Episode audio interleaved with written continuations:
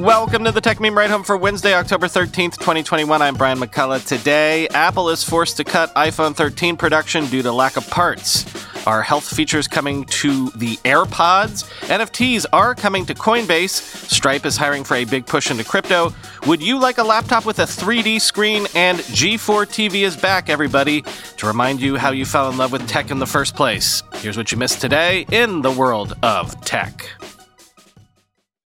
Sources are telling Debbie Wu that Apple will likely have to cut its projected iPhone 13 production targets for 2021 by around 10 million units due to a shortage of Broadcom and Texas Instruments parts. So the supply chain shortage has finally come for Apple too. Quote, the company had expected to produce 90 million new iPhone models in the last three months of the year, but it's now telling manufacturing partners that the total will be lower because Broadcom and Texas Instruments are struggling to deliver enough components, said the people who asked not to be identified because the situation is private. Apple gets display parts from Texas Instruments, while Broadcom is its longtime supplier of wireless components. One TI chip in short supply for the latest iPhones is related to powering the OLED display. Apple also is facing component shortages from other suppliers. The shortages have already weighed on Apple's ability to ship new models to customers. The iPhone 13 Pro and iPhone 13 Pro Max went on sale in September, but orders won't be delivered from Apple's website for about a month and the new devices are listed as currently unavailable for pickup at several of the company's retail stores. Apple's carrier partners are also seeing similar shipment delays. Current orders are slated to ship around mid November, so Apple could still get the new iPhones to consumers in time for the crucial holiday season. End quote.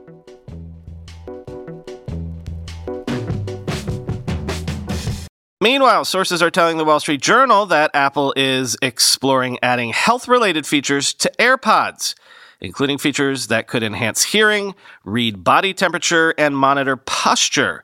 Quote, it isn't clear if Apple is developing specific new hearing aid features for AirPods or wants to market the earbuds' existing hearing improvement features as hearing aids.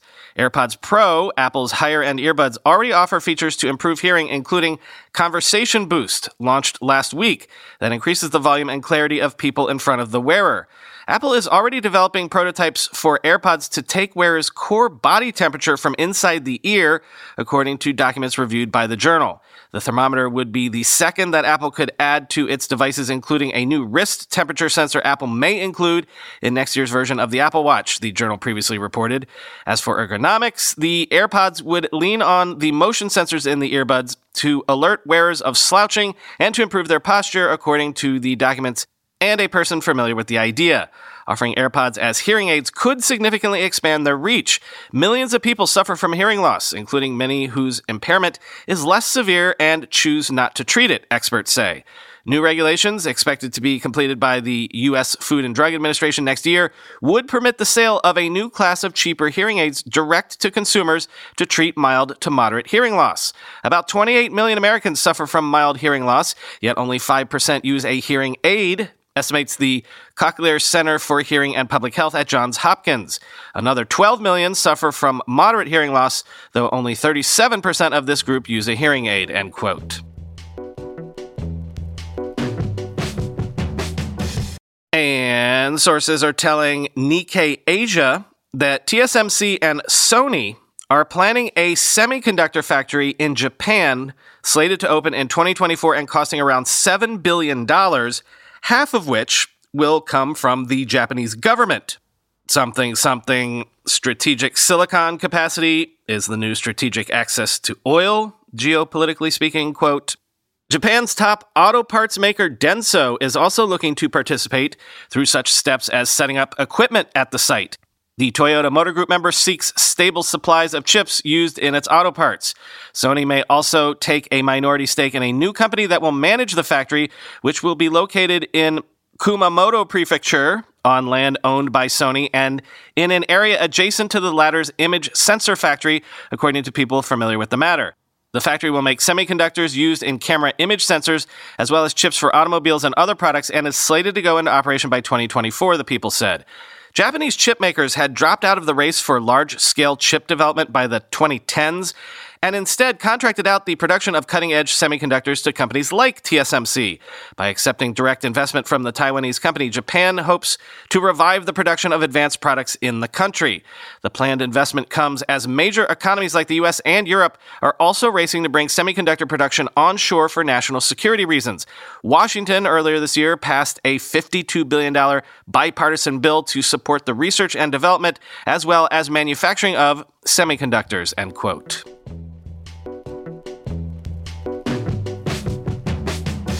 Quick programming note Samsung has announced a Galaxy Unpacked Part 2 event that will be held virtually on October 20th at 7 a.m. Pacific Time, 10 a.m. Eastern Time.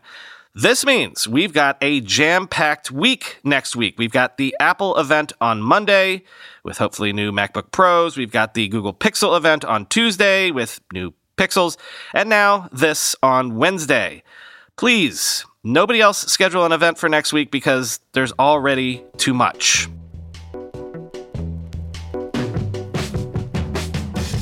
Coinbase announced that it will let users buy, sell, and showcase Ethereum based NFTs by the end of the year.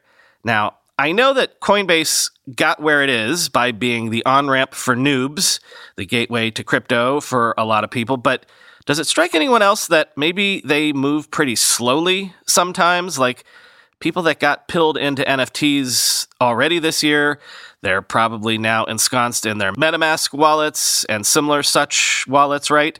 And marketplaces like OpenSea are already killing it. One thing about marketplaces is if buyers and sellers are already both in the same place, it's extremely hard to get them to move to unseat marketplace incumbents. Kind of late to this game, maybe, Coinbase? Quoting Coindesk.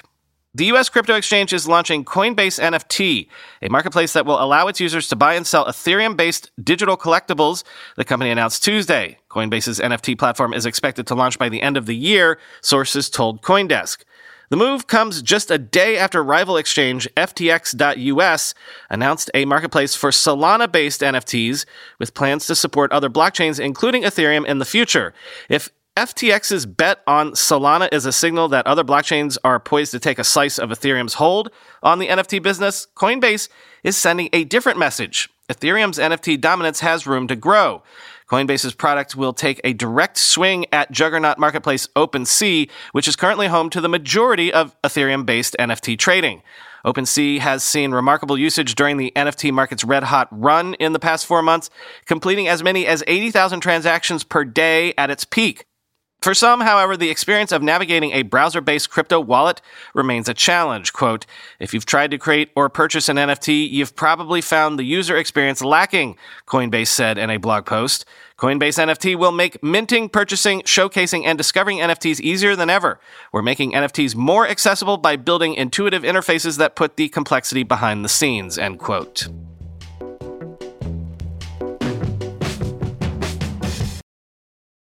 So that last segment was interesting crypto news, but this is potentially way more interesting. So much so that I almost considered making it today's lead story.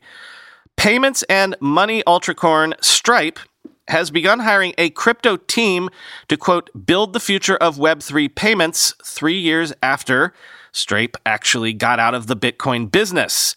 Quoting Coindesk once again, the team, described in LinkedIn posts and job listings, will be run by Guillaume Poncin, Stripe's former head of engineering for banking and financial products. He is looking to hire at least four staffers to help plot Stripe's crypto strategy. Those engineers, quote, will design and build the core components that we need to support crypto use cases, the job post said. Crypto is a brand new team at Stripe, end quote.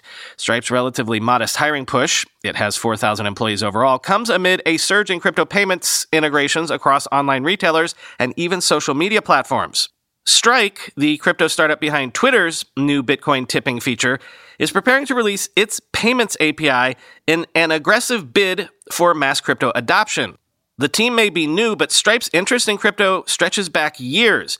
A payments giant whose API supports millions of digital storefronts, it made headlines in 2014 when it supported Bitcoin, an industry first. Stripe abandoned that service four years later. But a source told Coindesk that Stripe never left crypto. The company continued to watch the digital asset space develop, weighing if and how to participate again. In recent months, it has shown increasing interest in non fungible tokens, or NFTs, the source said. One thing on the company's mind is a need to avoid picking favorites, though, the source said. Stripe already supports an array of more traditional online payment options. It wants to remain tech neutral when it comes to crypto, the source said, end quote.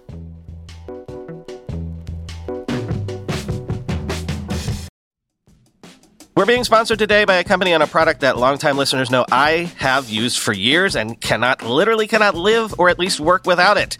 1Password. One Password combines industry leading security with award winning design to bring private, secure, and user friendly password management to everyone. Companies lose hours every day just from employees forgetting and resetting passwords. A single data breach costs millions of dollars.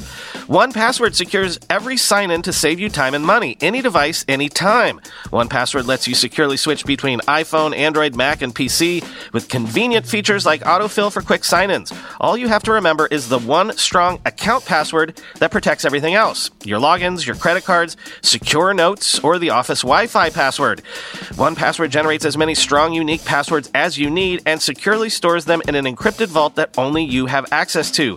I started using 1Password, what, a decade ago? Join me and over 100,000 businesses on board the 1Password bandwagon. Because right now, my listeners get a free two-week trial at onepassword.com slash ride. That's two free weeks at the number one, the word password, all one word, dot com slash ride. Onepassword.com slash ride. Guys, we don't have to choose between hair growth and our health. Nutrafol's drug-free whole body approach promotes hair growth from within. No compromises, just better hair. Nutrafol is the number one dermatologist recommended hair growth supplement brand with over 1 million people seeing thicker, stronger, faster growing hair with less shedding. With Nutrafol, building a hair growth routine is simple. Purchase online, no prescription or doctor's visits required. Free shipping and automated deliveries ensure you'll never miss a day. See results in 3 to 6 months. While many supplements rely solely on ingredient studies, Nutrafol clinically tests final formulations to ensure their efficacy. In a clinical study, 84% of men showed improvement in their hair after 6 months taking Nutrafol's men's hair growth supplements. Take the first step to visibly thicker, healthier hair for a limited time, Nutrafol is offering our listeners $10 off your first month subscription and free shipping when you go to Nutrafol.com slash men and enter the promo code RIDEHOME. Find out why over 4,500 healthcare professionals and hairstylists recommend Nutrafol for healthier hair. Nutrafol.com slash men, spelled N-U-T-R-A-F-O-L dot com slash men, and enter promo code RIDEHOME.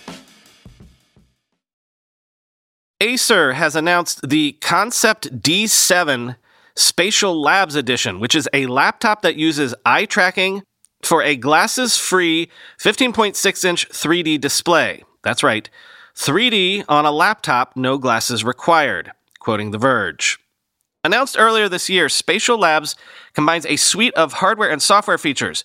These features include a special stereo camera with two sensors that track your eyes and head, an optical lens on the display that refracts the two slightly different images to your eyes, and rendering software that adjusts the 3D images in real time as you move. As part of its ConceptD lineup of products for designers and developers, Acer's pitch here is that the 3D display will allow for users to see 3D projects for CAD designs, 3D printing, architecture, or animation in three dimensions instead of trying to approximate things on a 2D screen. The Verge's Monica Chin got to try out the hardware earlier this year and called it quite impressive, even if the actual usefulness of the technology still remains to be seen. Of course, a 3D display is nothing without 3D content, and Acer is providing a few tools out of the box, like the SpatialLabs Model Viewer, which allows you to import 3D files from apps like Autodesk Fusion 360, Rhinoceros, and ZBrush. It also says that it's working with developers on more integrated solutions for the future, although the limited availability of the tech to this single laptop so far means that rollout will likely be slow.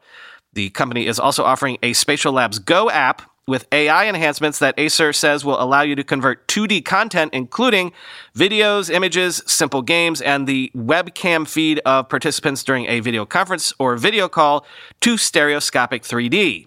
Acer says that the Concept D7 Spatial Labs Edition will launch in December in Europe, the Middle East, and Africa, starting at an eye watering 3,599 euro or about 4,160 bucks. It'll also be available in North America sometime in 2022, but the exact price and release date haven't been announced yet, end quote. The Apple Watch Series 7 reviews are out bigger display, dust resistance, and multiple timers, but still only one day of battery life, and no third party watch faces or Qi charging is a disappointment, and it's not the redesign that we were hoping for. That all seems to be the consensus of the reviews. Yeah, instead of a bigger screen, what if they just gave us more battery life? I think that's what most people would want. And I think most of the reviews can be summed up by Dieter's concluding paragraph from his review in The Verge. Quote, if you have one of those older Apple Watches, I don't think there's anything here that should compel an upgrade. All the new features are very nice, but not necessary. If there is something that's bothering you about your current watch, though, then by all means go for it if you can afford it. Also, while the Series 3 is still kicking around for cheap, I don't think it's a great buy anymore. The Apple Watch SE is a better value. There's no reason that we should have an expectation of major year on year updates for the Apple Watch. These smaller iterations might not be what we've been hoping for, a big redesign with much more battery, but that doesn't make the Series 7 bad on its own merits. It's a great watch. Again, the best smartwatch. If it's time for you to replace your watch or buy your first one, you'll love it. If it's not time to replace your watch, it's not time to replace your watch. End quote. Yes, I actually am upgrading from a Series 3 because it is time to upgrade. The wrist sensor on my watch busted a couple months ago. So it's messed with my notifications and my ability to use Apple Pay without entering the passcode every single time. So definitely time for me to upgrade for sure. Finally, today, I considered doing a segment on William Shatner going to space on Blue Origin. But that's happening right now as I type this, and I don't know, there's not much really to add. Captain Kirk is going to space in real life. Although I did not know that William Shatner was 90. Like, he's doing really, really well for 90 years old. But what I will leave you with today is news that G4 TV is back. You heard me. The tech TV of your youth is back, including the return of Attack of the Show, X Play, and more. Quoting The Verge. So far, the channel is confirmed to appear on Comcast, Xfinity, Verizon Fios, Cox, and Philo. Since announcing its return last year, G4 has put out some reunion content plus occasional streams on Twitch, where the network will maintain a multi year promotional and commercial partnership. Though the original G4 faded out when it got rebranded as the Esquire channel about eight years ago, the network's new mantra is that we never stopped playing. Network president Russell Arons writes in a statement that G4, quote, can't wait to have our fans join us in our hilarious and fairly preposterous sandbox, end quote. When G4 comes back next month, some of the programming and hosts should be very familiar. Attack of the Show is back with host Kevin Pereira, while X-Play is again in the review business under the auspices of Adam Sessler. Along with some esports focused series, G4 has also obtained US streaming rights to Sasuke, aka Ninja Warrior for old school fans who watch the original Japanese version on its cable channel. A new highlight is G4's Dungeons and Dragons limited series, a follow-up to D&D Live 2021 created in a partnership with Wizards of the Coast. Expect the show to feature a mix of G4 talent, veteran D&D players, and celebrities as they proceed through four campaigns, end quote.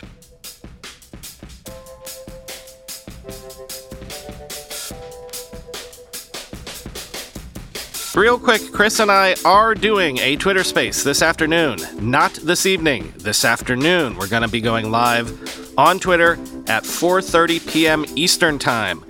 So, not a lot of warning, I know, if you didn't listen to this episode as soon as it came out, but Europeans, if you've missed out on our Twitter spaces in the past for time zone reasons, now's your chance. Also, I know Chris and I say we'll open the floor to any questions a lot, and then we don't really do that, but we do not have much of an agenda today. We're just going to wing it. So come and raise your hand. Ask us to talk about something tech related that we've not talked about before. Set the agenda for us. See you in a couple of hours. Again, 4:30 p.m. Eastern Time. And now, Hivemind, I've got to ask you to help me out. Have you ever heard of this happening? I can't play video on my iPhone. Yes, I have an iPhone 13 Pro. I have it all updated to all the recent software updates. And yesterday, I went to watch the two final episodes of Squid Game that I had downloaded to my phone, and they wouldn't play. I got an error message. I figured that the downloads had failed somehow or gotten corrupted, but nope. When I tried to just stream the videos over Wi Fi, I got an error message too. The error message is CM42765. So then I tried to play any Netflix videos. Anything, not just Squid Game, and I got the same error message. Then I tried other video apps Hulu, Paramount Plus, same thing. The videos do not play. The Paramount Plus error message said fatal error due to licensing restrictions. This video isn't available in your location. 5409 was the error code. So it's all video services on my phone. Nothing that works via the TV app or a standalone video app works. YouTube still works on the web, and videos I have taken myself still play, but nothing else. Anyone know what's up with this? Yes, I Googled around and I seem to be alone in suffering this. Yes, I have turned the phone on and off, fully rebooted. Yes, I even took out and put back in the SIM card. I know video worked days ago because I was watching episode 7 of Squid Game on my phone. I don't know, like Thursday, Friday of last week. So, any advice would be much appreciated. Thanks in advance. Talk to you in a few hours or tomorrow.